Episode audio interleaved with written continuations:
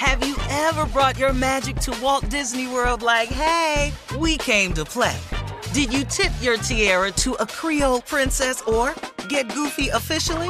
Step up like a boss and save the day? Or see what life's like under the tree of life? Did you? If you could. Would you?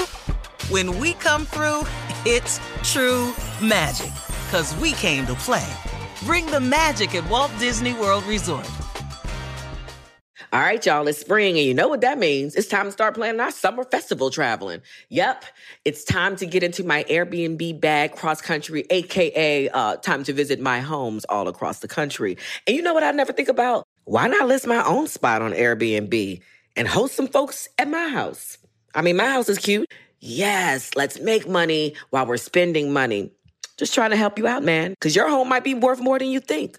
Find out how much at airbnb.com slash host. Tired of not being able to get a hold of anyone when you have questions about your credit card? With 24 7 US based live customer service from Discover, everyone has the option to talk to a real person anytime, day or night. Yes, you heard that right. You can talk to a human on the Discover customer service team anytime.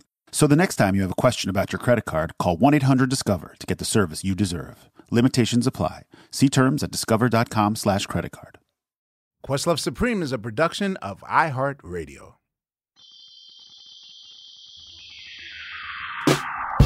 It's a it's a Steve show. This is Steve show, bruh. Oh, I can't I, I carry believe the that show, our, y'all. Just I believe our best episodes are when we don't know the guys. And, yeah, everybody calm down because I can't carry. Okay, an I'm just no, I'm just letting y'all know. I I know know, break on through. I know five to one. All right, you know five to one. You're, you're halfway when I there. start talking takeover, you jump in, Phonte. I know that whole Val Kilmer movie. Yeah. I know the whole Val Kilmer movie. I, mean, saw it five I times. know, I know. Uh, Light my fire, of course. All right, Yes. Weren't there samples? Did anyone sample the doors? Yes, they, we're, we're cool. We're cool. Okay, y'all Am- Amir's a drummer too, by the way. I know, right? I think this the, we have a whole thing about drums. What kind of Oh. sticks Oh, you like? we're, we're you gonna know, we're gonna take stupid. the Donnie Tim Simpson test today. Yeah, Just- okay. I ain't mad know. at that. Okay. All right, y'all ready? I'm with it. All right, here we go. Oh, Oh, there's djembe Already. happening already. Alrighty. Oh, let's go. How you doing? Hey man, I'm good. Good to good to be here with you. Oh hey, Hey. uh, I don't know. I don't know if you can see this. My, my wardrobe. I Wait a can see late night Jimmy Fallon. I see Check it. it Oh, look at that. Thank you. Representing.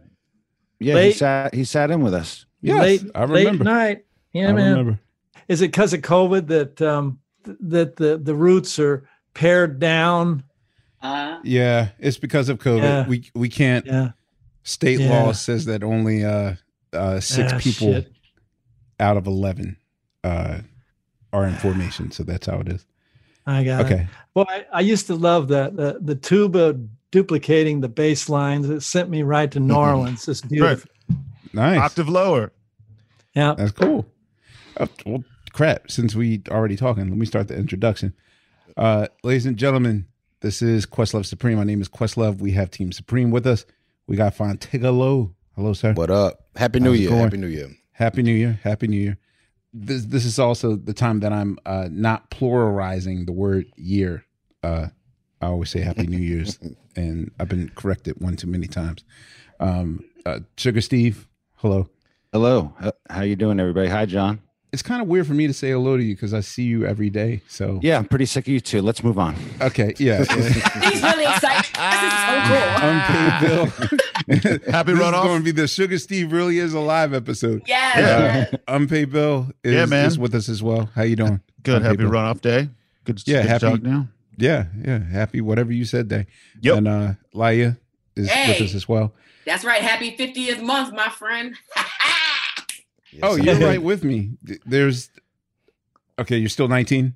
yeah, no, I mean, I'm, I'm not, yes, I'm right with you as far as our birthdays on the same day, but it's your 50. But not That's 50. different. You know what I'm saying? Yeah. Anyway, all right. So our guest today, y'all. Uh our guest today. This is huge, man. Yeah, very huge. It- He's a member of the Rock and Roll Hall of Fame.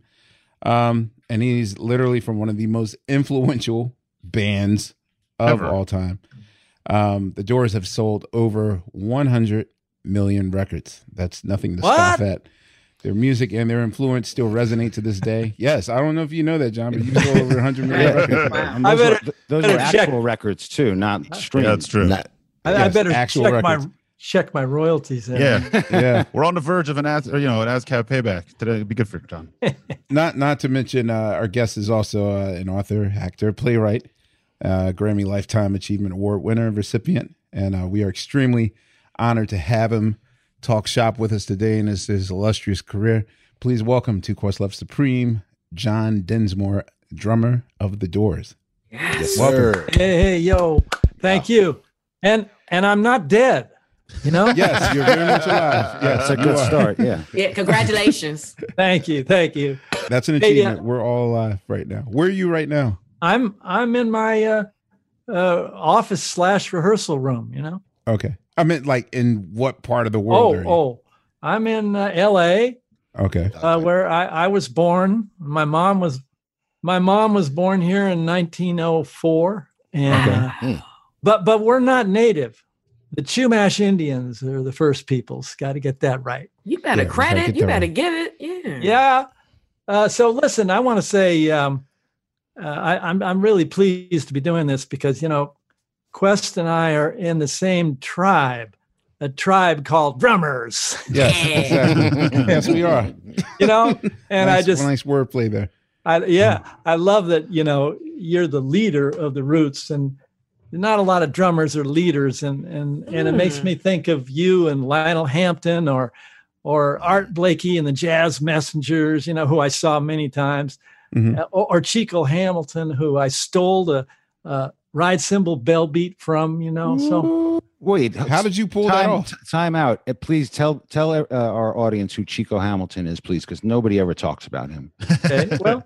He was a wonderful jazz cat uh, in the early 60s, and I saw him as a teenager. I think Charles Lloyd was playing with him. And uh, man, you know, I, I heard a real cool thing, and I later I put it in the end. You know, Right. you steal Mhm. from the best, right? Mhm. Exactly. Flattery. I was I was going to say though, you're you told me at Fallon that your your weapon of choice wasn't initially the drums. You started out, you said, as a piano player. Yeah, yeah, that's in my new book. Uh, uh, my my mom is the first chapter because she encouraged me to play piano, and I just was crazy for music, and uh, I wanted to play any instrument.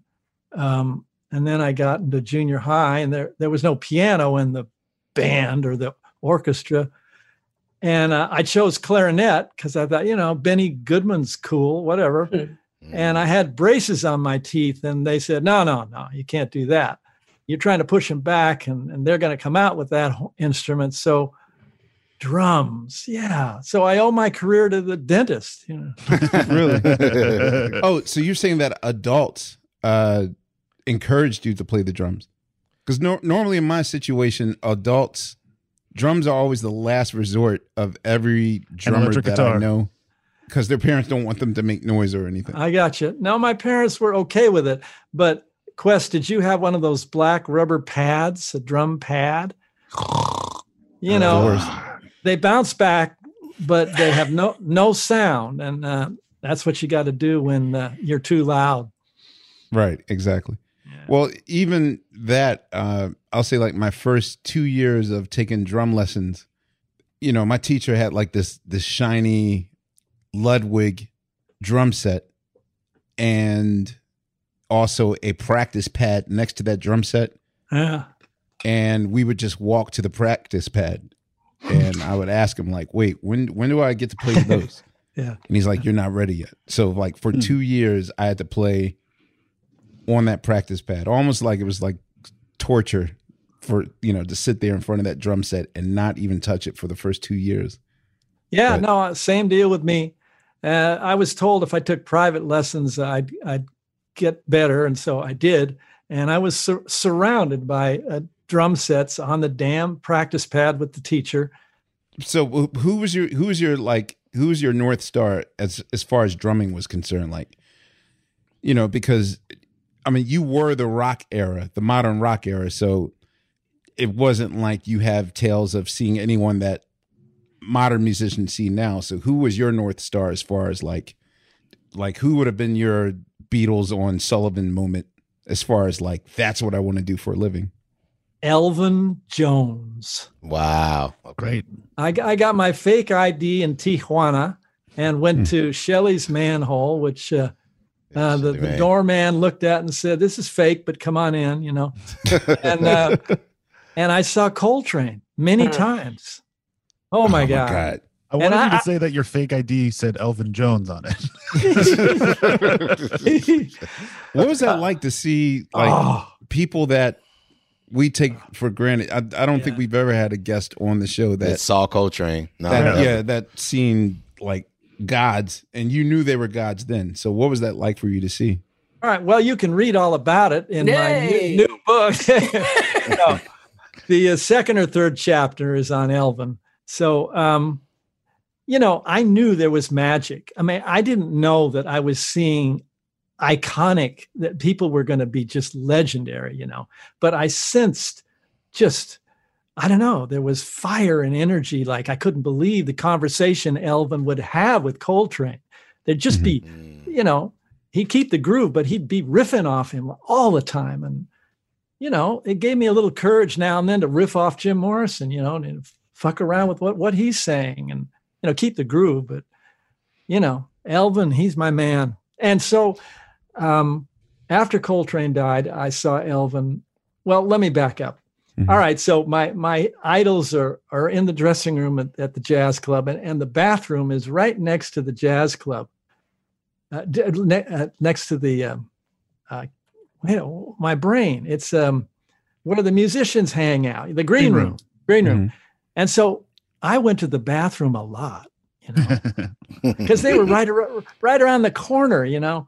Right. And um, and I, I was afraid to say anything, but later, after Coltrane died, I uh, I introduced myself to Elvin, and uh, at then I had uh, I have three self-centered memoirs, and the first one, "Riders on the Storm," I gave to Elvin, and I, I quickly said, "Hey, man, I wrote in here. You gave me my hands." You know, worried that he would be condescending, this jazz giant, and he was so warm and friendly, and and I saw him many more times, and I took his cymbal bag to the car towards the end of his life. So we're talking a real uh, mentor, you know.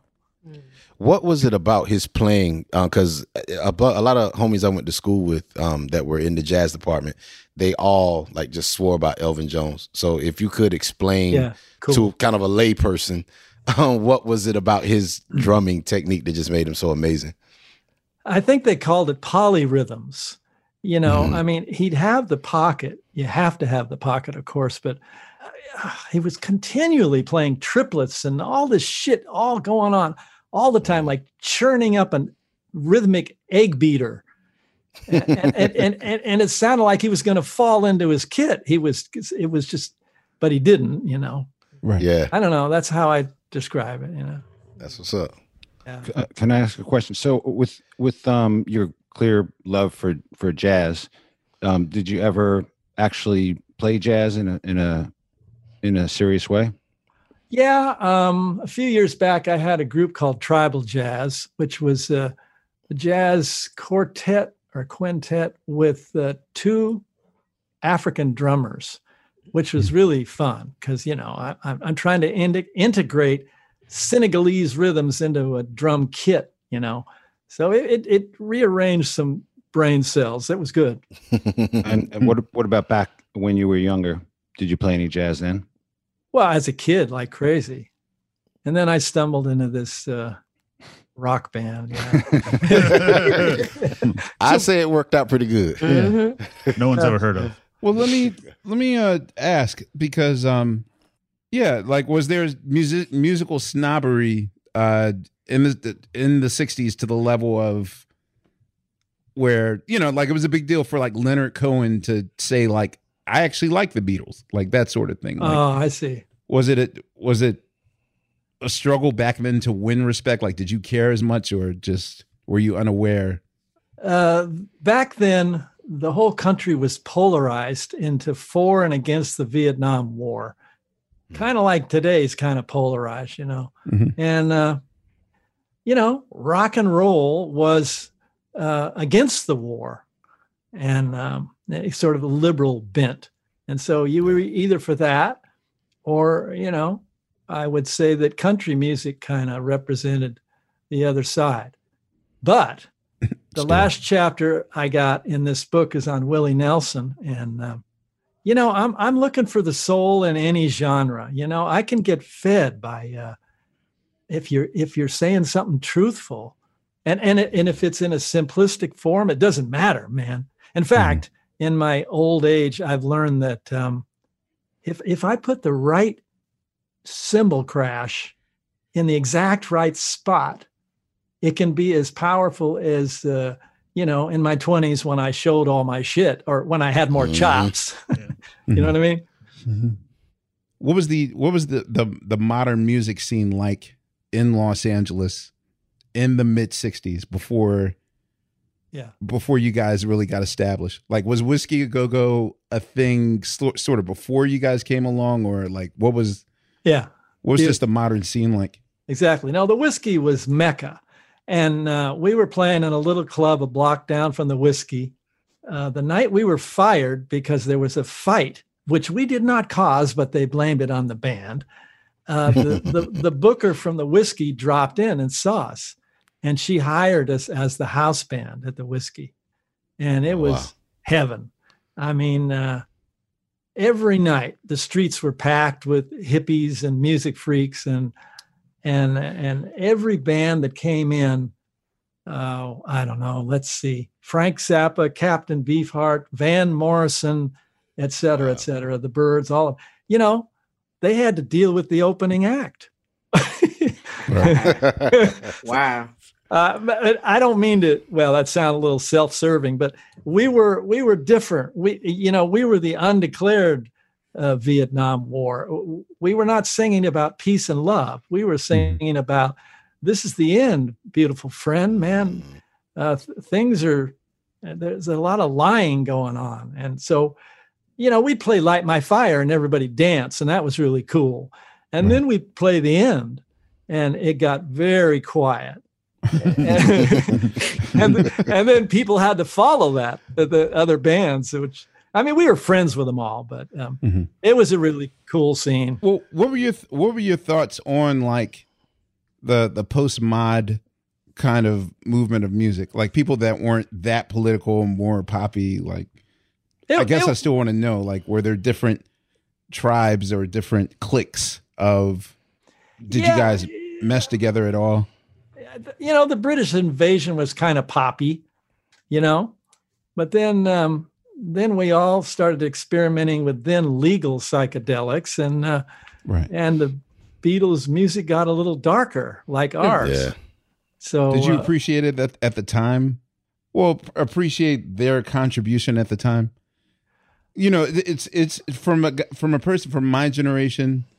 Uh, we'll be cl- quick to lump like anyone that came from the mid to late '60s in the same bowl. You know, Yeah, no. whereas yeah I'm certain that three, four decades from now, you know, somebody will look at my band or Phonte's band and you know just think like, oh, okay, well, you know, uh, Kanye West, Outkast, uh, you guys are all the same. Right. You know, Right. Right. Where Nah. Right. we've we've talked much shit about each other and that sort of thing. So like, you know, Yeah. were were you? All what right. were your thoughts on your contemporaries at the time? Yeah. Like yeah, the yeah, let- Stones, yeah yeah the Beatles, the Who, the Kinks. uh, let me break it down. You know, in the beginning, I I was a jazz snob, but I was certainly aware of the roots of rock and roll, Chuck Berry and Little Richard and all, Mhm. and and Elvis and whatever.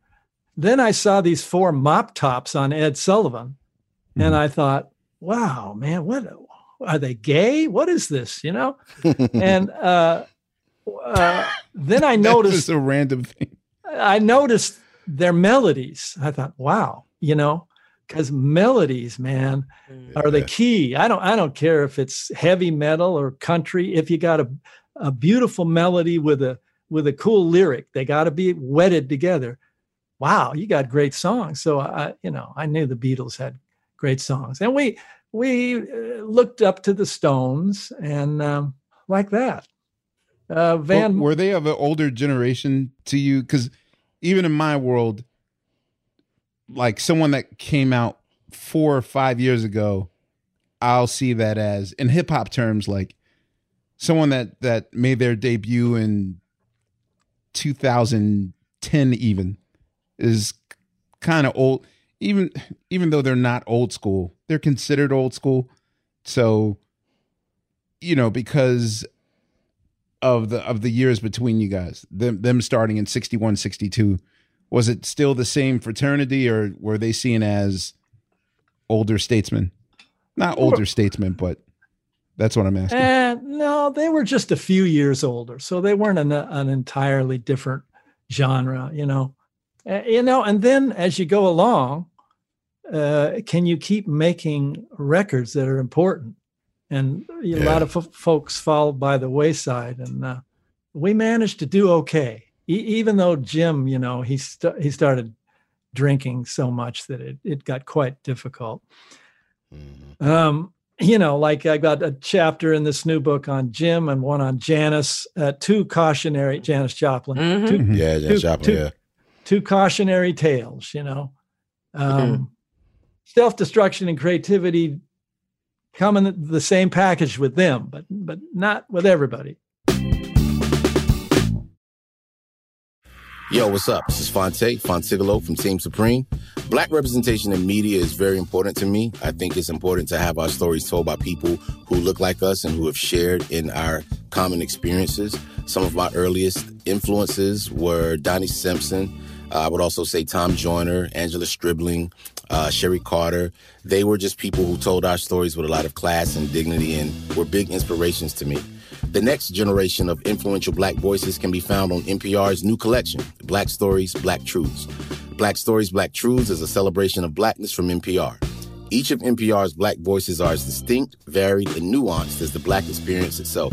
In the Black Stories, Black Truths collection, you'll hear stories of joy, resilience, empowerment, and creating world shifting things out of struggle. Every episode is a living account about what it means to be black today, told from a unique black perspective. From Bobby Shmurda to The Wire, Michelle Obama to reparations, there's no limit to the range of black stories, black truths. Black perspectives haven't always been centered in the telling of America's story. Now, they are the story. In NPR's Black Stories, Black Truths, you'll find a collection of some of NPR's best podcast episodes celebrating the Black experience. Hear a feed of episodes from across NPR's podcast, The Center Black Voices. It's NPR Noir. Listen now to Black Stories, Black Truths from NPR, wherever you get podcasts. All right, y'all. You know what season it is. Tis the season for spring breaking and planning our summer travel. And if you're like me, you're already in your Airbnb app trying to find which spot is right for you. Now, listen, while I'm looking to spend all this money, what I'm not doing is thinking about making money with Airbnb. See, you got to change your mind state. Make the money while you're spending the money. How you say, Laiya, do I make the money? Well, you host at your house. And I know what you're thinking. I mean, my whole house? Uh, well, no, you don't have to do your whole house. I mean, you could do a room or, you know, do the whole house. So make some money while you're spending some money this summer. I'm trying to tell you, your home might be worth more than you think. Find out how much at airbnb.com slash host. Welcome to 500 Greatest Songs, a podcast based on Rolling Stone's hugely popular, influential, and sometimes controversial list. I'm Brittany Spanos. And I'm Rob Sheffield. We're here to shed light on the greatest songs ever made and discover what makes them so great. Every week, we'll pick a new song from the list and talk about their placement on the revamped 2021 list. We'll also have guests join us, ranging from the artists themselves to the producers, or simply other writers like ourselves who voted on them. From classics like Fleetwood Mac's Dreams to the Ronettes' Be My Baby, and modern day classics like The Killer's Mr. Brightside and Britney Spears' Baby One More Time. There's so many fascinating stories that have been forgotten, like Midnight Train to Georgia, starting with a phone call to Farrah Fawcett, or how the Yeah Yeah Yeahs inspired Kelly Clarkson's banger Since You've Been Gone and Beyonce's Hold Up. Listen to Rolling Stone's 500 Greatest Songs on the iHeartRadio app, Apple Podcasts, or wherever you get your podcasts. We're um we're really good friends with uh uh Shep Gordon. Oh yeah. Who told us a lot about the scene in LA, especially at the hotel. Um I forget the the hotel in Sunset where Yeah. yeah. Oh, where they were fighting. every yeah, everyone love. Yeah. Well, yeah. Everyone just hung and whatnot. Like he spoke of uh the group love and and all those things. Uh were you directly like a part of that scene, like off stage, where you guys sort of not quite that scene. I'm trying to think of the hotel too, but but but once you played the whiskey, um, Mario, the door guy, let anybody in. So we would all go see each other when we were not playing, and so it was a fraternity, you know. And and we love, for example, man, they were really like them a lot. They were so different. Uh, Forever Changes is a masterpiece. That album. Yeah, forever Changes. forever changes his masterpiece. Uh, it's you know the that's from the summer of love too. I mean, there were there's just like there's a few um there's a few albums from from that era that are just yeah. I want to get on the soapbox for a second. All right. get on it. Let's I, go. I get pissed off when people diss the 60s as a failure. Hmm. Wait, who uh, does this the sixties as Yeah, a who's doing failure? that? Oh, good. Okay. All Isn't our life based on everything from the sixties? I mean, Well, there's no progress without the 60s. All right. Never mind what I was going to say. but oh no, I want to hear it. Okay. Let's let's no, go. somebody But- out there is, is feeling that way. So go ahead, talk to Well, yeah, well, there there is the perception that like post sixty nine that there was not not diminished returns per se, but everything was over and everything that that was fought for and built was sort of just washed away. So, well, what, what were you yeah. saying? Well, yeah. The, the, the seeds of civil rights, uh, the peace movement, feminism, all, all were planted in the 60s. Right. And maybe these seeds take like uh, a long time 50, 100 years for full fruition. Mhm. So don't dis, you know, we're on the shoulders of all folks before. And so, uh, you know, Ah. yeah, yeah, progress is not as fast as we wanted, you know, like, uh, gee, Obama got elected, so there's no more racism. Yeah, right, right. Uh, you know, No, no. so, um, but anyway, um, and, and speaking of which, I was hoping uh, sometime during this podcast I could do a five minute poem for uh, Stacey Abrams Oh, is because because I've been thinking about. Jesus. All right, now I'm going to We've prove never I'm, had that before. I'm, I'm going to prove I'm the drummer, not the singer. I've been thinking about Georgia, oh, Georgia, no peace I find. You're on my mind. They're, Well, they're voting today. You know. Georgia's definitely Yeah. on our minds. Yeah. Yes. Yeah, man, so- it's on everybody's mind. I want to Ho- do a hopefully little. by the time this airs, we'll have the results that we want. yeah, there you Yeah, go. but we're gonna get that poem too because I want to Yeah. hear that that ode to Stacey. Yes, yes, Yeah. yes. I was curious to know, man. Uh, do you have uh, to give us kind of a parallel, um, the band that the Doors and kind of what you guys represented uh, when you guys came out? Who would you say is probably the closest con- modern day contemporary? And by modern day, I mean it could be anyone from the last, you know, twenty years, whatever. But uh, Oh, that you think kind of embodies the spirit of what you guys were about. Mm. Oh, putting me on the spot here. I mean, Nirvana See? would be my guess. Really? Yeah. You know Yeah. what's weird though? I always thought the Doors were Doors are really kind of. I feel like the Doors are, are hip hop as far as their rebellion is yeah. concerned. Okay. Yeah. Yeah. Yeah. Yeah. Oh, that's I- good. That's good. I okay. so. Let me let me tell you something. Way back, Jay Z asked for um, um, um, um, Five to one. five to Five to one, one. five to one. Yeah. You know, and I was just coming on board. I didn't know what was happening, and I went, "Wait a minute. You know what? what huh? It's all bitches and hoes. No, you can't have it." And he he he writes me a letter, and he sends me a Team Rock jersey, and and he he breaks it down for me, and he said, "Man, you know." We're doing what you're doing, fighting the establishment, going for truth, and and I then I got it. Believe me, I got it. Oh, okay. T-shirt. Okay. Along those lines, The Doors is one of the only bands that I can think of that didn't have a bass player. And while Ray played bass in his left hand, Oh, is one of the yeah. few bands that didn't have like a legit bass player. Can you talk about what that was like? Because Yeah, that's not a thing. it's not a normal uh, a, a lot of work. I mean, usually the bass player and the drummer are the rhythm section, you know, Exactly. holding holding down the groove in the basement, and it was me and Ray's left hand, and uh, wow. but but but he he he played simplified sort of boogie woogie bass lines with his left hand, which w- turned out to be gold, like don don don don don don. It just hooky stuff. And so, I, I, fortunately, we felt the same pocket. Actually, the first tune we played together ever was "All Blues" by Miles Davis. By Miles Davis, in- yeah. yeah, which is in three, you know. And then I knew Uh-huh. Ray. Knew, I knew Ray knew some shit. So uh, then we played the blues, and, and we were sort of laying back on the groove as you do with the blues. And then we started writing our own stuff, and then we kind of found our pocket. But So were were you and Ray the kind of the begin the start of the Doors? Were you the primary songwriters, or how did how did that Uh, work? uh, it- well, Jim had all these words and melodies and couldn't Okay. play one chord on any instrument. Mm-hmm. We're talking gifted here. Mm. So Mm. he would sing a cappella and, and, you know, uh, Roadhouse Blues, which we played with, what I played with you guys, you know, is a blues. That's not too difficult. But he, he would sing these complicated before you slip into unconsciousness, I'd like to have another kiss. Like, wait a minute, F sharp, what the hell? You know, he just had this shit in his head.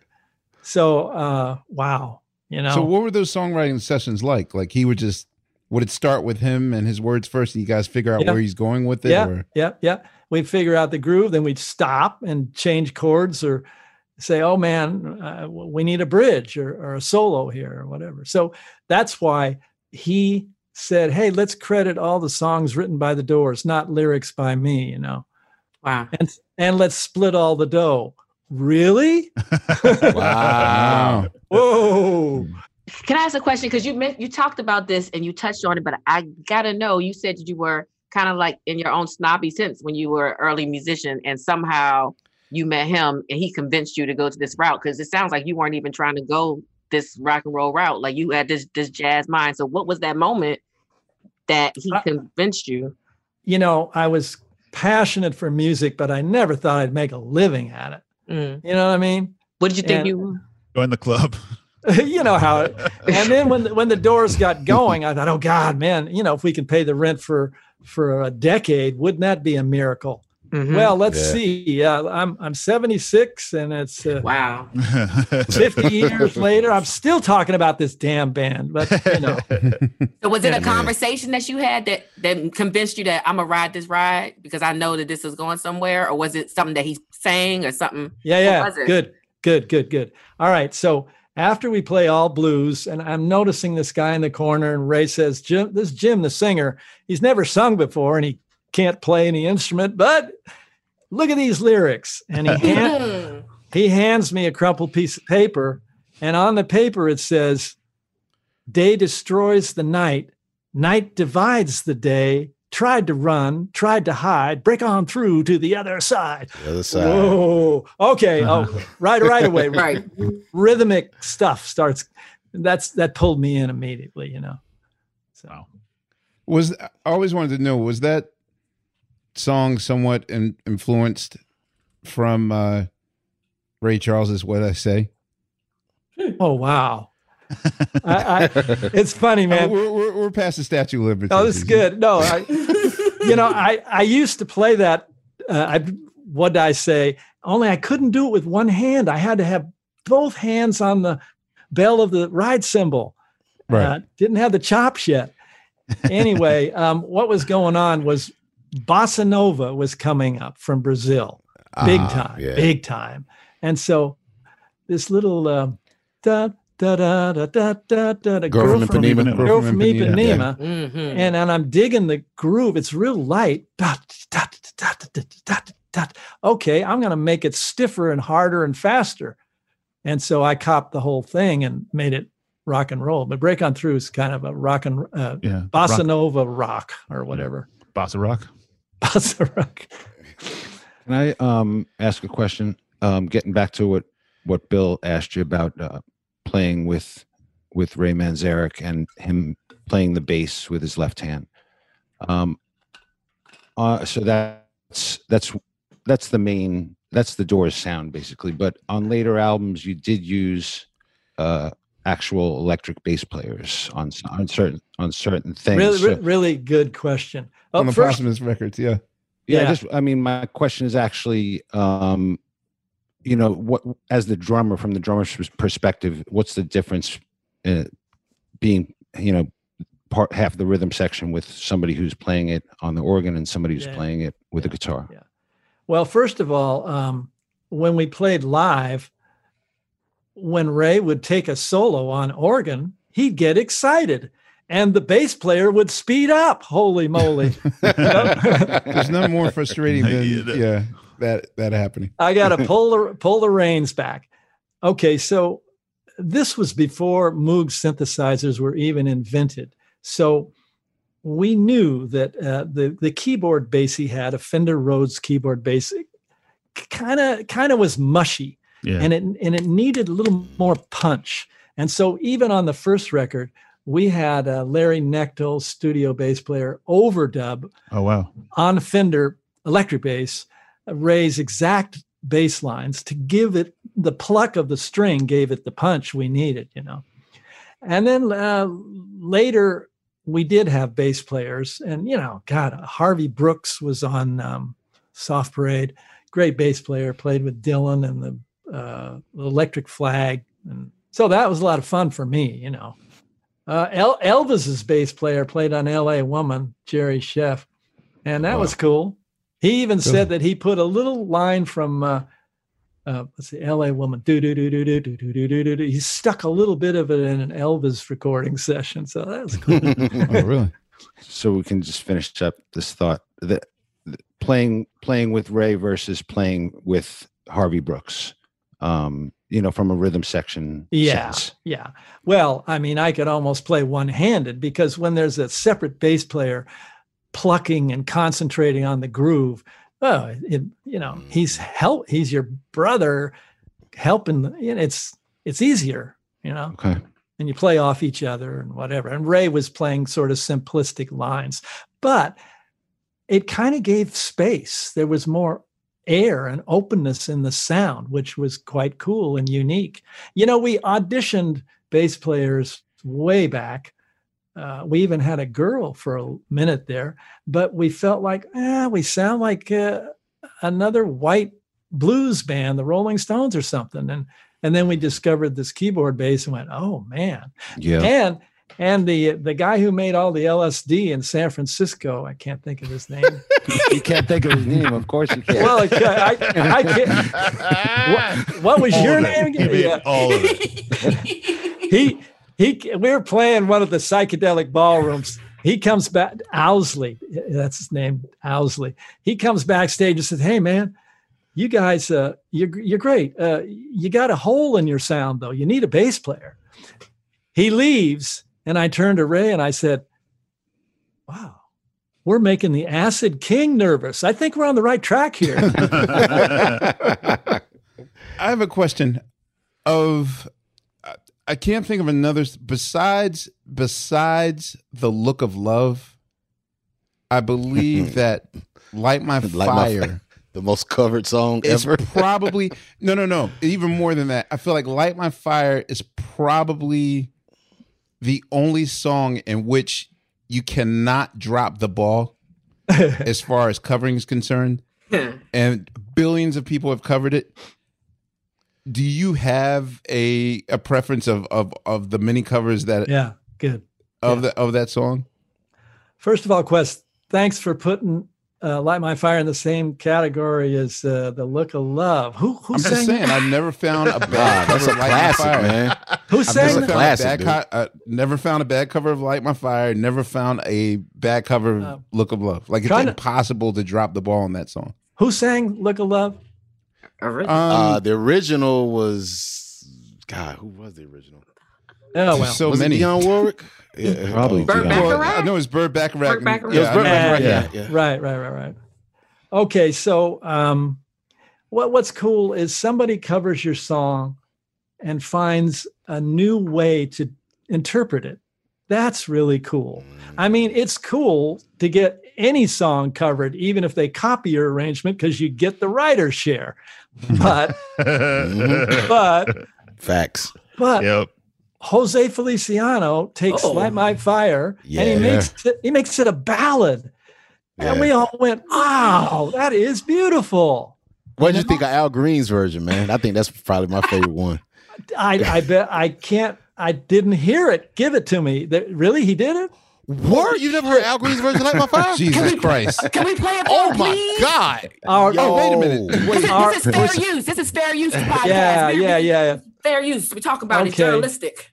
Just, Yeah. just as, even the spoken part is the Come on, right, man. right, right. There's a uh, have you his version and have you uh uh John have you ever heard uh the free design? Have you ever heard their version of it? Jesus Christ. Oh. Yeah, free design. Ooh, they body They that they shit. they just they It's they like the take, mamas and uh, the papas on LSD.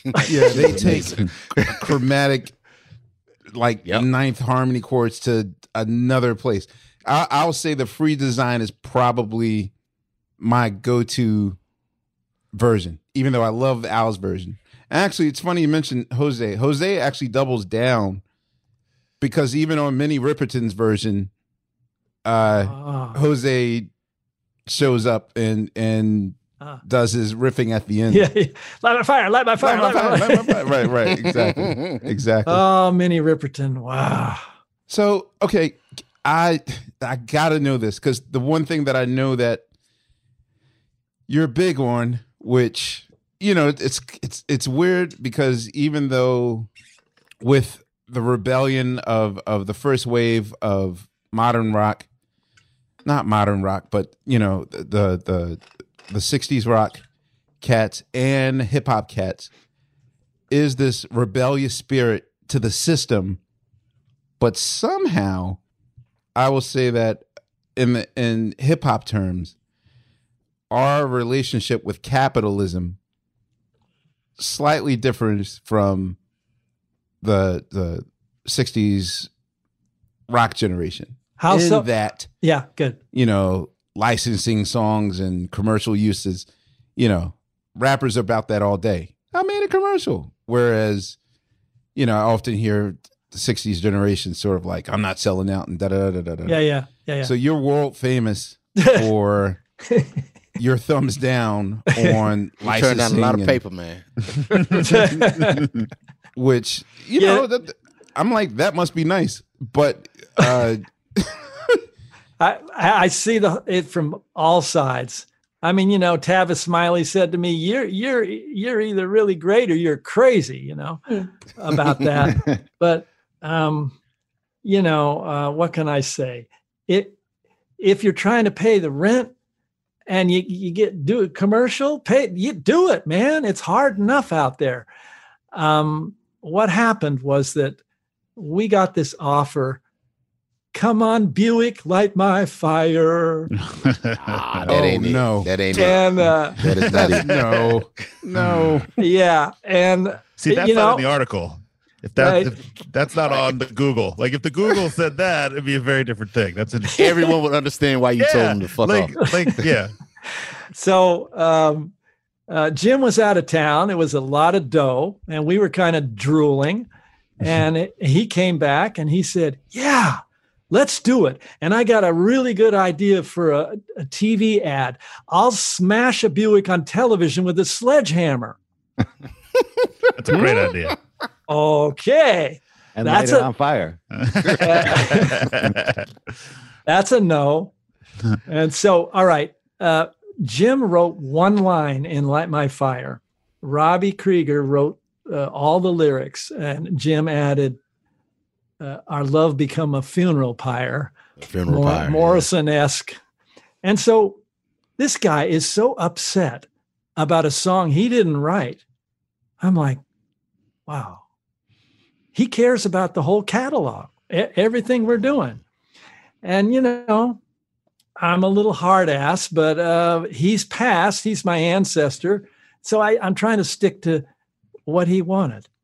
But I, I mean, you know, I get, hey, you know, I get hip hoppers doing. I get it. You know, Mhm. it's just uh, we- we're we're different, and it was back a ways, and I don't know. Is that in a modern context, if they might offer you a lot more money now for something than you were offered for the Buick ad, and it Yeah. and it would be kind of a no brainer to take the money. I mean, just, and also too, to be fair, I think now it may be. I think now you have people in position who understand kind of the spirit of what you guys were about and would do it in a very tasteful way as opposed to a cheesy way, like you know, like my Buick, whatever the hell. You know, I think mean- people Yeah. now, you know what I'm saying? Actually, I would like to see someone set a Buick on fire. All right, let's see. Uh, break on through to a new deodorant. No. Yeah. No, no. right, right. Wait, I But get I, I think Break on. But the thing is, is that I I I think the common denominator for the average creator is avoiding erasure. And yeah, yes, the music of the Doors, I feel, is you know, the, at least the, the the the ripple effect and the resonance of it all. I have no doubt that the songs, you know, I, I Riders on the Storm still sound every time I play it, people, you know, oh my god, what is that? Like it's brand new or something. yeah, thanks. So, you know, it's it's timeless. But does it ever? Do you ever have thoughts that, you know, one day? Because you know, I I will say that when songs are placed in, and this is me as a DJ speaking, when songs are placed in a movie or placed uh, uh, on a television show or in a commercial, it it just extends the life of it just a little bit more. So I'm I'm one of those guys, and again, as a DJ who mainly uses his DJ sets to educate people on stuff, it kind of makes my job easier. Even though I have to re you know correct them, like no, this isn't just the song that you heard in the blah blah blah movie. Like Right, this is where it comes from. But do you ever have thoughts of like if you clutch too tight to the pearls that there's a possibility of erasure. I know the Beastie Boys are going through that right now. Like they just Uh. recently kind of loosened the, the the the reins a little bit to allow one of their songs to get licensed for a commercial. Yeah, yeah. Even though they took this hard stance, like we will never ever do that. Right, right, right, Like integrity. And- Yeah, I got you. I, I mean, you know, Bob Dylan's certainly making me nervous.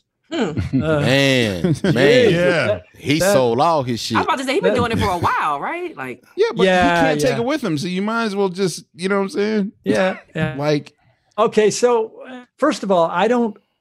Uh, we okay uh, movies, TV shows. It's just a, a specific product selling, which Okay. makes me twitch a little. I mean, like, um, and also we we are pretty established, and there's a lot of people who say to us, "Oh man, you know, I was in Vietnam. You guys helped me. Uh, uh, first time I made love, the first time I had a joint, whatever."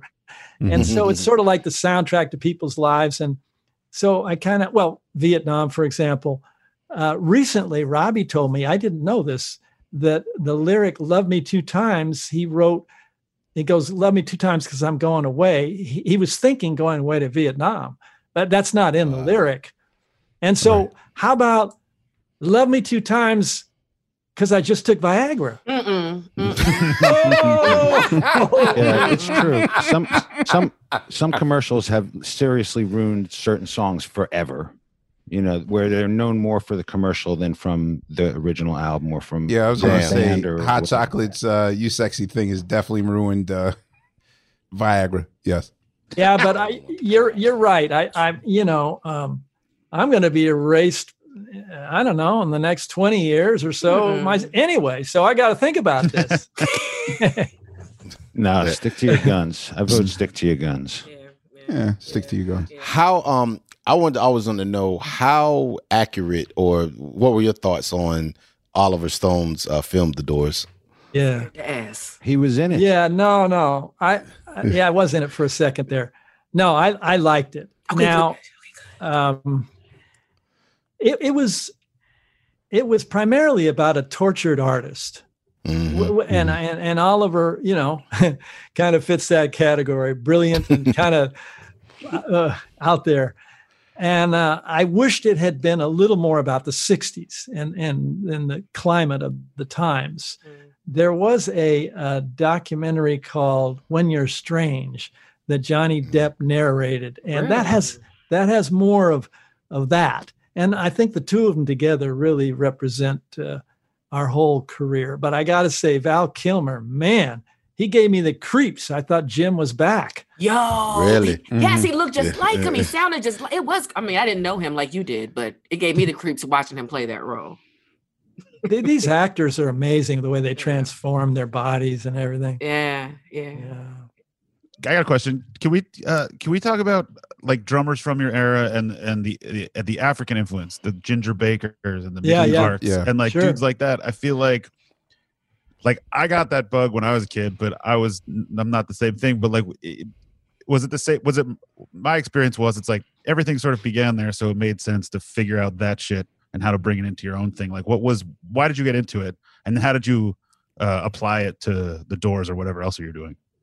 Well, the African stuff I primarily got into later. Right. But but I will say that um, we were recording um, "Hello, I Love You," and we were struggling with the arrangement.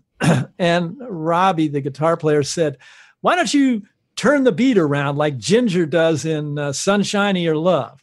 You know, mm. da da da yeah, da, da, da, da, Yeah. And I, so I go, Okay. Hello, I love you. Uh, uh, uh. So I copped a couple bars of ginger. And here we are, Bossa Nova copping and Ginger copping. And here we are all day. all day. I was I was going to ask the the recording of that particular song has such a distinctive like modern made for FM radio sort of Yeah. recording technique to it. Were you guys aware of that as far as like cuz there's a clear difference sonically between the recording uh, um, that particular album and what came before it. So were you guys aware of the sort of transforming of AM radio, AM radio being the, I guess, the destination point of most music, and then slowly morphing into FM radio at the time? Yeah. Because there's just, just such a clarity to it that sounds super modern. Like even if you listen to it now with with the the synth work and even the way that your drums are are tuned on that song, like a deeper a deeper sound. Yeah, you're right about that. Um, it could have like it- it's almost like the you, you hear the seeds of what Talking Heads, like Yeah. uh, Devo's second record, even Gary Numan's like first record. Wow. You hear the seeds of that in there. Well, you know, um, our first single was Break On Through, and it was too sophisticated. Uh, you know, it got to number 13 or something. That was due to us calling up the station saying, Hey, this is Fred Schwartz. Will you play this? And uh, Wait, But- Break On Through was not a top 10 hit? no, but later it became just, you know, everybody just is crazy for it. So, Okay. okay. yeah. Uh, Light My Fire was six minutes. You know, we had that Mhm. long jam, and then um, we we cut it to three minutes, and then it, it became a hit. But then FM radio started bragging about playing the long version, which was really cool. Mhm. So you know, we had some hits. I guess uh, "People Are Strange" I think was the next hit, and then in the studio we were struggling, and Paul Rothchild, our producer, pressed us on "Hello, I Love You." He said, "Man, we got to make this a hit." And and fuzz tones that just came in on guitar, you know, Mhm. fuzz boxes, and uh, uh, uh, we we just worked on that and worked on it. and frankly, I thought it turned out a little too poppy for me, but that's just for me personally. But I always was just absolutely crazy for Jim's lyrics. Oh my God. Mhm. Oh, And what about uh, Bruce Botnick, the engineer? What was his special sauce? He did all your albums. yeah. He did all of them. And he, he worked at Sunset Sound and uh, uh, all the great studios as a teenager with the Supremes and Phil Spector, and he yeah. knew he knew what he was doing. And and each time, you know, CDs, streaming, whatever it is, he he uh, keeps us up to date sonically. You know, he's on it. Yeah, and he's the fifth door. You know, hmm. I see. All right, y'all. You know what season it is. Tis the season for spring breaking and planning our summer travel. And if you're like me, you're already in your Airbnb app trying to find which spot is right for you. Now, listen, while I'm looking to spend all this money, what I'm not doing is thinking about making money with Airbnb. See, you got to change your mind state. Make the money while you're spending the money. How you say, Laiya, do I make the money? Well, you host at your house. And I know what you're thinking. I mean, my whole house? Well, no, you don't have to do your whole house. I mean, you could do a room or, you know, do the whole house. So make some money while you're spending some money this summer. I'm trying to tell you, your home might be worth more than you think. Find out how much at airbnb.com slash host. Welcome to 500 Greatest Songs, a podcast based on Rolling Stone's hugely popular, influential, and sometimes controversial list. I'm Brittany Spanos. And I'm Rob Sheffield. We're here to shed light on the greatest songs ever made and discover what makes them so great. Every week, we'll pick a new song from the list and talk about their placement on the revamped 2021 list. We'll also have guests join us, ranging from the artists themselves to the producers, or simply other writers like ourselves who voted on them. From classics like Fleetwood Mac's Dreams to the Ronettes' Be My Baby, and modern day classics like The Killer's Mr. Brightside and Britney Spears' Baby One More Time. There's so many fascinating stories that have been forgotten, like Midnight Train to Georgia, starting with a phone call to Farrah Fawcett, or how the Yeah Yeah Yeahs inspired Kelly Clarkson's banger Since You've Been Gone and Beyonce's Hold Up. Listen to Rolling Stone's 500 Greatest Songs on the iHeartRadio app, Apple Podcasts, or wherever you get your podcasts. Delve into the visceral world of hip hop with the Gangster Chronicles, a podcast that aims to unravel the intricate tapestry of one of music's most influential and misunderstood subgenres, gangster rap.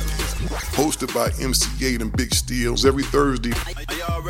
Each episode provides an in-depth exploration into the formative artists, monumental albums, and socio-political factors that have shaped gangster rap from its emergence in the 80s to its enduring impact today. Gangster Chronicles unpacks the evolution of this uniquely American art form. We dive into the socio-cultural aspects that gangster rap boldly addressed, from police brutality to systemic racism, offering listeners a comprehensive understanding of the profound cultural significance this genre holds. Listen to the Gangster Chronicles on the Black Effect Podcast Network, iHeartRadio app, or wherever you get your podcasts. Let's go. Um, there's, you know, a, a lot has been made. Most will say that, of course, you know, when you when you think of uh, historic uh, concerts and events, everyone, of course, makes a, a big deal of of Woodstock. However, um, I feel like enough has not been made of enough Monterey of Pop. the Isle of Wight, uh, Oh, Isle the you know, Isle of Wight, Isle of Wight uh, festival that you guys did in in 1970. Do you have any particular memories of that? You know, because the the, the Yeah. lineup was Yeah. to me just as crazy. Uh, Yeah. That that year, uh, it was Hendrix, uh, Joni Mitchell, The Who, Yeah. Yeah. Yeah. uh, Moody Blues, uh, Sly and the Family Stone. Ten Yeah. years after, Yeah. Yeah. Chicago.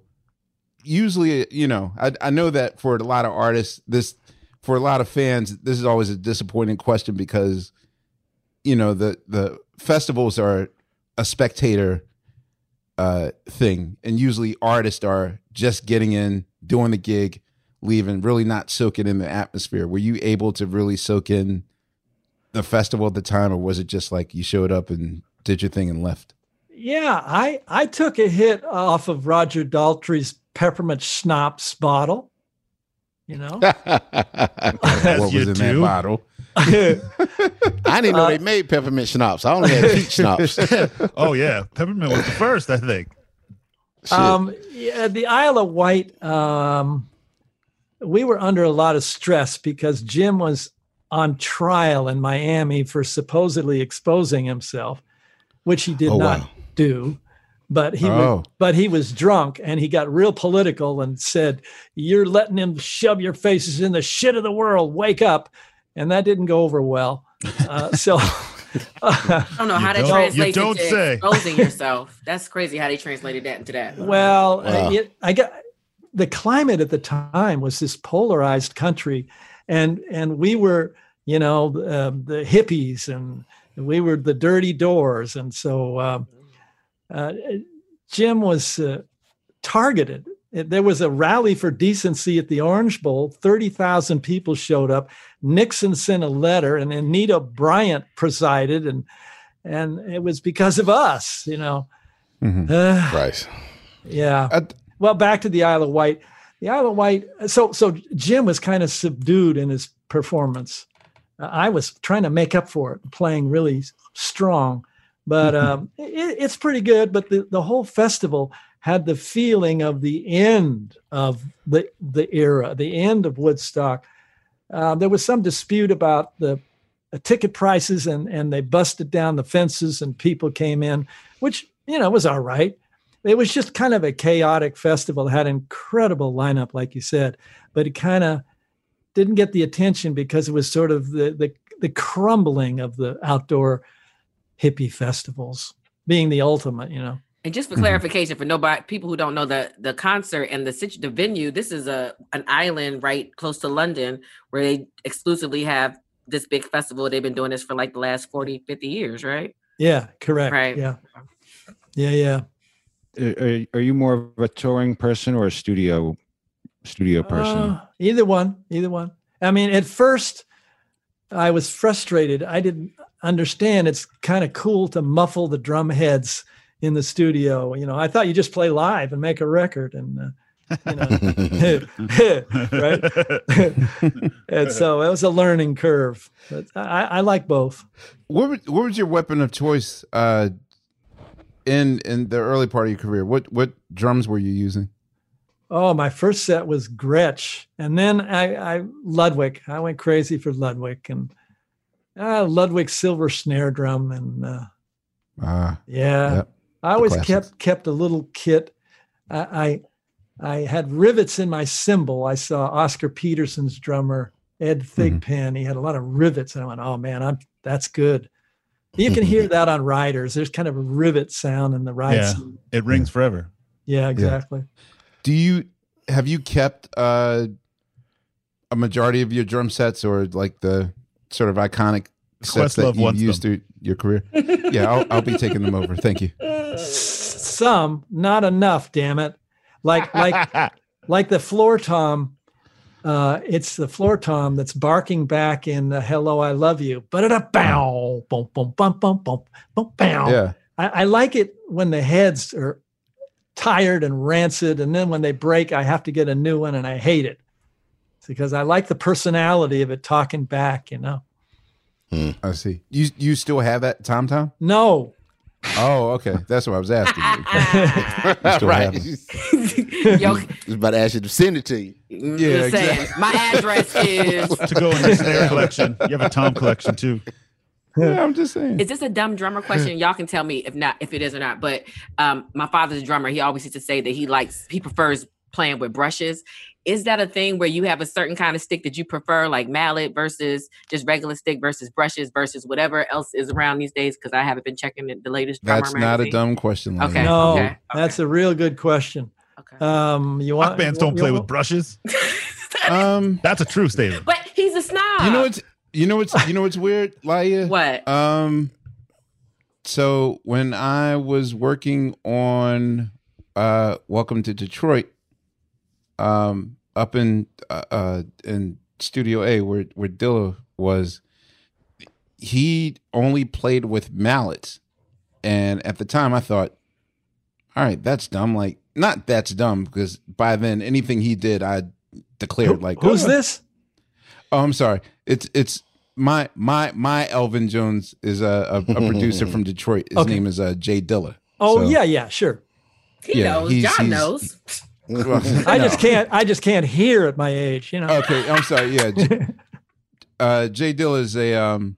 Actually, to bring it back to five to one, the okay, I won't say that. I, I was going to say the, I know. or- Yeah, I know you're going. Yeah. the original producer of that was Jay Dilla.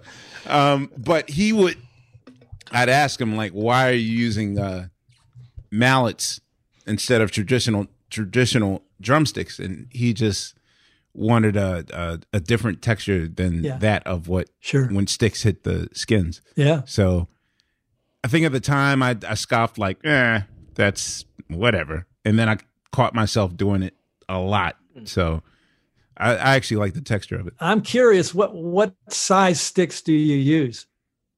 Um now we're getting I'm a into se- it. Yeah. I'm a se- Now's I'm a shit. Here it is. I'm a 7A guy. Oh yeah. However, however, um, my sticks are a little bit unusual because um, I learned through well, Steve. Steve is like one of my longtime uh, music engineers.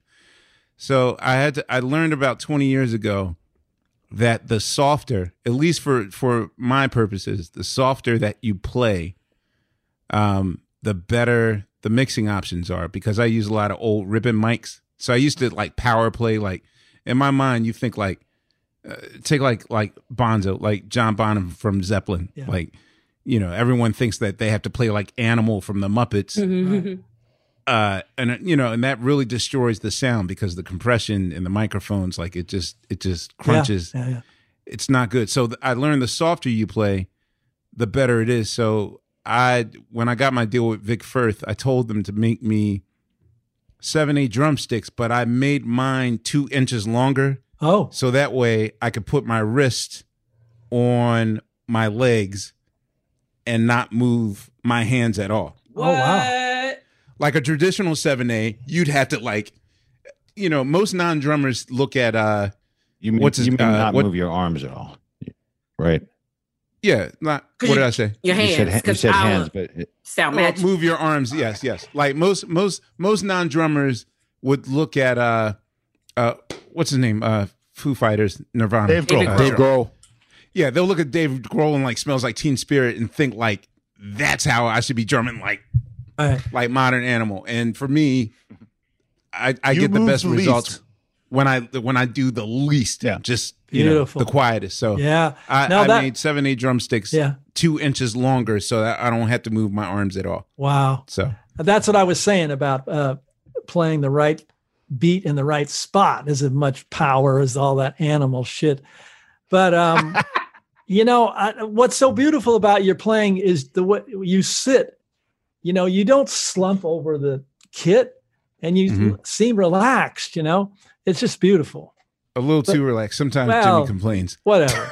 John, you didn't answer that question for yourself, but that's all right. yes. You know. No, it's it, no seven A. Seven Okay. A. Oh, okay. And All right. they're they're thin they're thin sticks so i can uh, play faster but they break all the time if you're playing a big concert you know but so you know you just throw them in the audience and grab some more you know but Oh, S- But- Speaking of throw them in the audience, you think that's rock um, and roll, but it's just trash.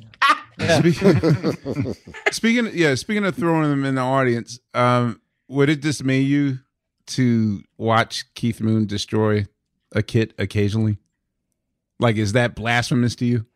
it was over the top i understood the anger because you know we were pissed off about the establishment and everything that's going on i get it uh, he was bizarre he, he he was the most unusual drummer i've ever seen i i watched him uh, on stage at the isle of wight stood next to him you know he the, way the way he hits the sticks he's like he's conducting or something i don't know what it is yeah.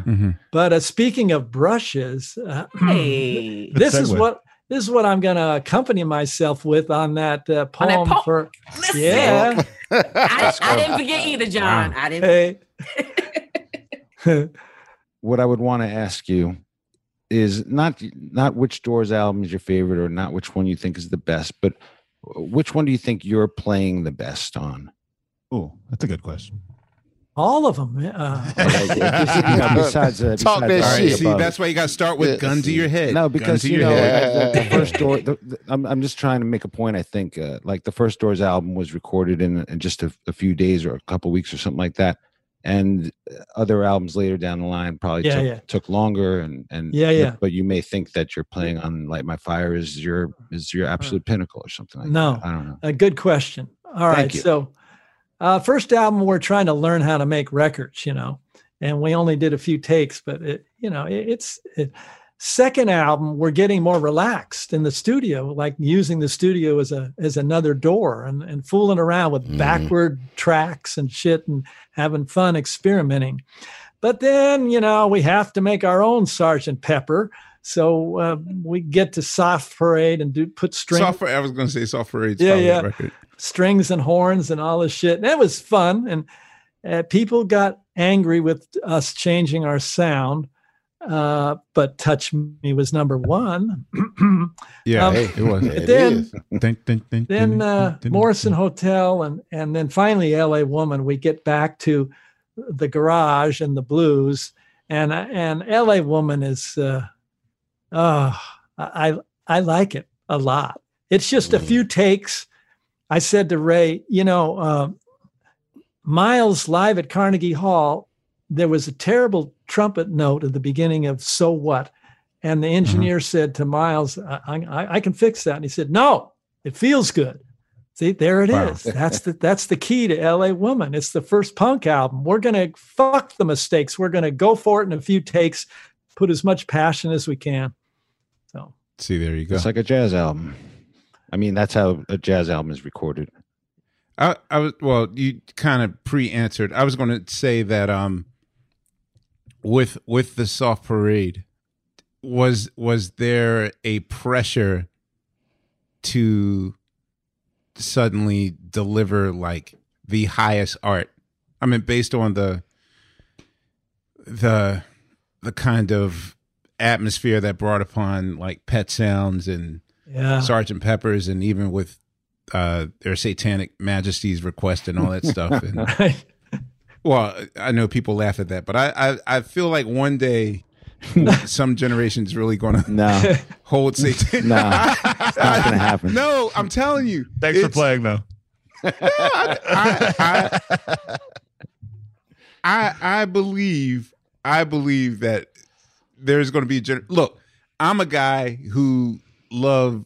Uh, I know critics hated blacks, uh, Black and Blues by the Stones, and that's one of my favorite records. So I feel like somebody's going to find the wrong record and make it their record. But uh, what, what what I was asking was with the Soft Parade, was that the intent to show that we're just as artistic and just as experimental as our contemporaries?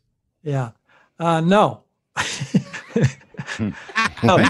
The- the- Thank you. Uh, John no, actually, for the win. That was fantastic. no, it, it, it, we, Ray and I had talked about uh, before recording the first album, man, someday if we could ever have some like horn solos, tenor sax, and, you know, that'd be cool, some jazz stuff. And so we finally got to that by Soft Parade. Actually, uh, I think Sergeant Pepper and Pet Sounds, they were out kind of around Strange Days, our second album. And Mhm. that's when we were like, wow, man, we, we whew, this is a challenge, you know, but, but a turn on too, you know.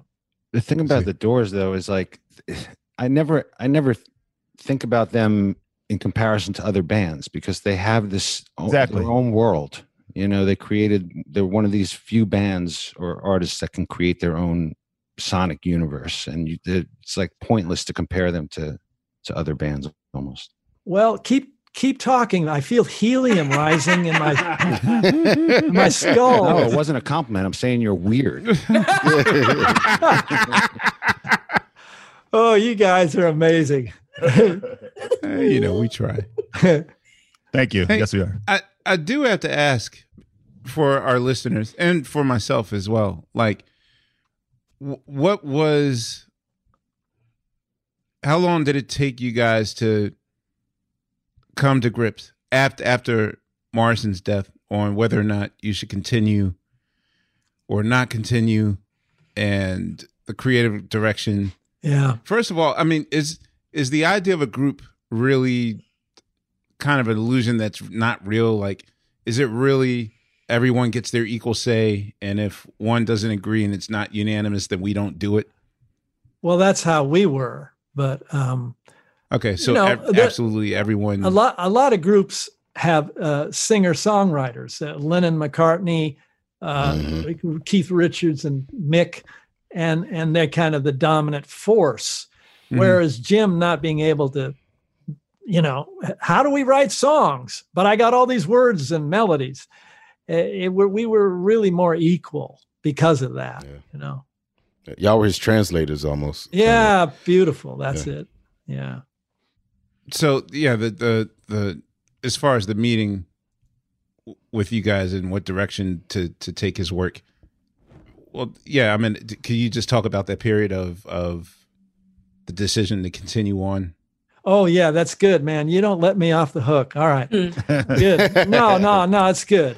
Okay, so Jim dies and we're working on stuff and uh we first entertained replacing him and I said, um, excuse me, who's going to fill Jim's leather pants? You know, I mean, that's that's a tall order. Uh, Yeah. So uh, then Ray and Robbie uh, tried to sing. We made two albums because we had this material and, and we were tight. Uh, and after those couple albums, we realized, wait a minute, this is ridiculous. Our focal point is gone. And let's do, you know, we wanted to do individual stuff. And so it naturally kind of fell away. We, we went our own ways. We came back later and we did a po- poetry album, Mm-hmm. which is pretty cool. American Prayer, way out there. Jim's words, you know, he had died and, and we wrote all this music and that was fun. Mm, I wonder if you think that Queen pulled it off. Since they, I'm trying. I was trying to think of another band who actually has done that with their lead singer who's passed, and I'm Queen, like, Adam Lambert. yeah, Uh, pretty close. I don't know. Uh, yeah, uh, Yeah, yeah, I know, I- I mean, for Yeah. no, no, no, no. For nostalgia's sake, I mean, you know, Lambert is yeah, yeah, yeah. yeah. Also, exactly. big leather pants to fill. Yes, huge. Different You kind know- of leather. You know, like um, my second book was called The Doors Unhinged. It was about uh, my struggle with Ray and Robbie playing, and I love their playing, but they were going out as the Doors. Right. like, what, what, what, wait, uh, you know, Ian Astbury from the cult is fine, but but it's like the police without Sting. The, the- the- hey, wait, yeah. come on, call it call it founding members of the Doors or whatever, you know. But Earth, Wind, and Fire without Maurice. well, that's how it is right now. Oh. I, I know, I know. Yeah, but I mean, I understand people want to hear the hear them play, like and hear Queen and Earth, Wind, and Fire. I get it, you know, I get. It. yeah. So now, um, well, before I wrap, I I do want to know where we where we are today. Does it does it irk you a little bit that somehow not only did we wind back at square one, we're kind of way pre like damn near Neand- Ne- Neanderthal times. Uh, Hmm. that we took 48 steps backwards like just as just as a person who had ideas in the 60s to you know to fight against this the corrupt system and and push us forward just to see us come back to the place where we now have to struggle all over again like it was the 60s like does that dismay you like was it like was your work for naught Oh man, love you promised us, bro. What'd you say? I said, Where's the peace and love you? See, there it is. Oh my God. Big questions, you know. I mean, um, uh, this country was founded on racism. Um, that part. Say that. and Say so, that. you know, I got a piece in Rolling Stone asking Obama to pardon Leonard Peltier, Native American Yeah. who's been in jail friggin' Mhm. 50 years. You know, there was a shootout, an FBI guy died, and nobody knows who did it, but they had to nail somebody and whatever. So, in that article, I also said, "Oh God, you know, it wouldn't be a bad thing if if y- you, we could apologize to the first peoples the genocide and then we can move on and there's a that's how you go forward admit shit you know Phew, they be there Um, a long time admitting and apologizing. That doesn't work. Oh, I know. but I guess I'm a, an eternal optimist. Uh, I, I mean, we got Agent Orange out or any minute now, right? Mm, yes. Oh, we are all boy. counting down. it's it's He's out. It's According to this recording, he's out. yes. now we're just He's waiting to see what absolutely Georgia's doing. That's we're just waiting on Georgia now. And you know, between you and me and and and your zillions of listeners, you know, Biden is uh he's like me. He's another old white guy. But uh, but we wish he like you though. We hope that he's like you. well, oh hey, hey, you know what? Okay. Here it is. Hillary loses. And I go, God damn it. I, I'm going to see a woman president before I die.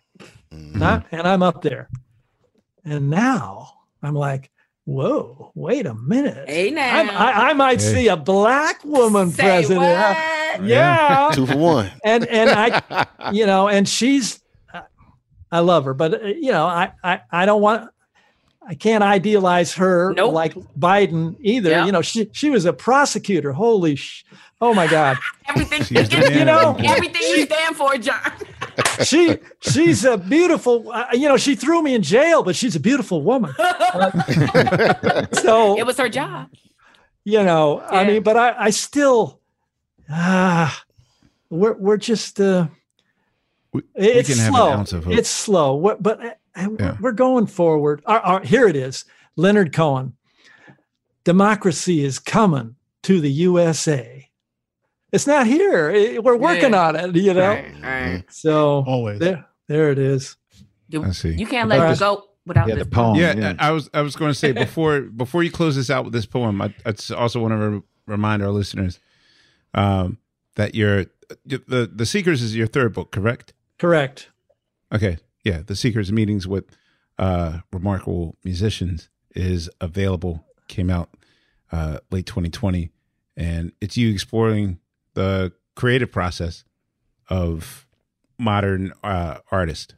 And Yeah, um, yeah. we want to thank you for doing this. So, could you please bless us with with yes. this uh, with this poem in closing? Put of, my my uh, thing on mute till it's time for my snaps.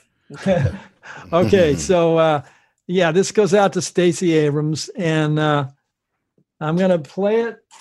I'm gonna play my jazz brushes on my Yes. doom on my doumbek, which is crazy, but so what?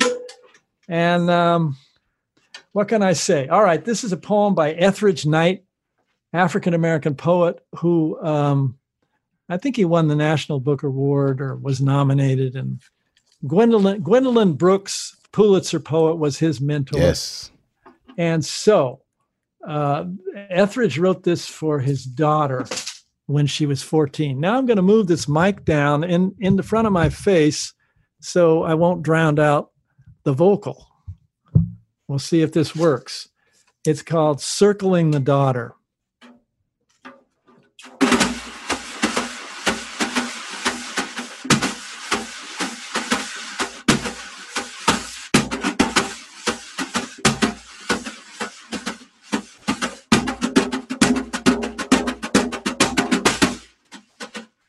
You came to be in the month of Malcolm, and the rain fell with a fierce gentleness like a martyr's tears on the streets of Manhattan when your light was lit.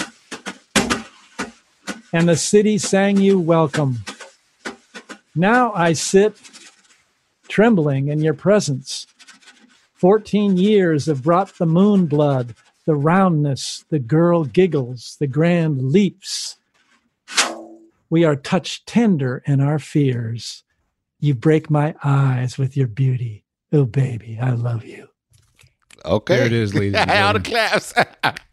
Listen, All right. Ladies and gentlemen, John. With the brushes. that is the legend, John Densmore, on brushes, And Doumbek. poet Hey, vibes, uh, Questlove I'm, uh, Supreme. exclusive, exclusive, exclusive. Yo, man, I was watching you. I was thinking, yo, they need to get John Densmore and cast you as Joe Biden on SNL. Yes, That's funny. you would be No, the. for real. I think you You you could do things that shit. Jim Carrey can't do, but you could do. you there you go. You know, Yeah. if this damn virus gets better, maybe next year my paperback will be out and I'll get to sit in with the roots again. So, ladies and gentlemen, this is Questlove Supreme. We like to thank John Densmore for blessing us uh, with this interview. Very informative. The, the performance. We got to bring the performance back. Yes. So, on behalf of Team Supreme, Phontigallo, Unpaid Bill, Sugar Steve, and Laiya, this is Questlove. We will see you on the next go round. Thank you. Hey, this is Sugar Steve. Make sure you keep up with us on Instagram at QLS and let us know what you think and who should be next to sit down with us. Don't forget to subscribe to our podcast. Questlove Supreme is a production of iHeartRadio. For more podcasts from iHeartRadio, visit the iHeartRadio app, Apple Podcasts, or wherever you listen to your favorite shows. Welcome to 500 Greatest Songs, a podcast based on Rolling Stone's hugely popular, influential, and sometimes controversial list. I'm Brittany Spanos. And I'm Rob Sheffield. We're here to shed light on the greatest songs ever made and discover what makes them so great. From classics like Fleetwood Mac's Dreams to the Ronettes' Be My Baby, and modern day classics like The Killer's Mr. Brightside. Listen to Rolling Stone's 500 Greatest Songs on the iHeartRadio app, Apple Podcasts, or wherever you get your podcasts. Hey, I'm Jay Shetty, and I'm the host of On Purpose. This week, I talked to Tiffany Haddish in a hilarious, deep, thoughtful interview where we dive into family trauma, grief, sobriety, love, and dating. I got a big heart and I'm very forgiving, but like don't abuse it. It's been abused enough. Listen to On Purpose with Jay Shetty on the iHeartRadio app, Apple Podcast, or wherever you get your podcasts. Trust me, you won't want to miss this one. Hi there, I'm Bob Pittman, Chairman and CEO of iHeartMedia. Welcome to Math and Magic Stories from the Frontiers of Marketing. This week I'm talking to acclaimed musician and entrepreneur, Pitbull. I think that education is the real revolution because as much as we speak about all the problems that there is in society and the world today, my mother's always told me, son, don't worry, the world's always been coming to an end. Don't let it scare you out of living. Listen to Math and Magic on our very own iHeartRadio app, Apple Podcast, or wherever you get your podcasts.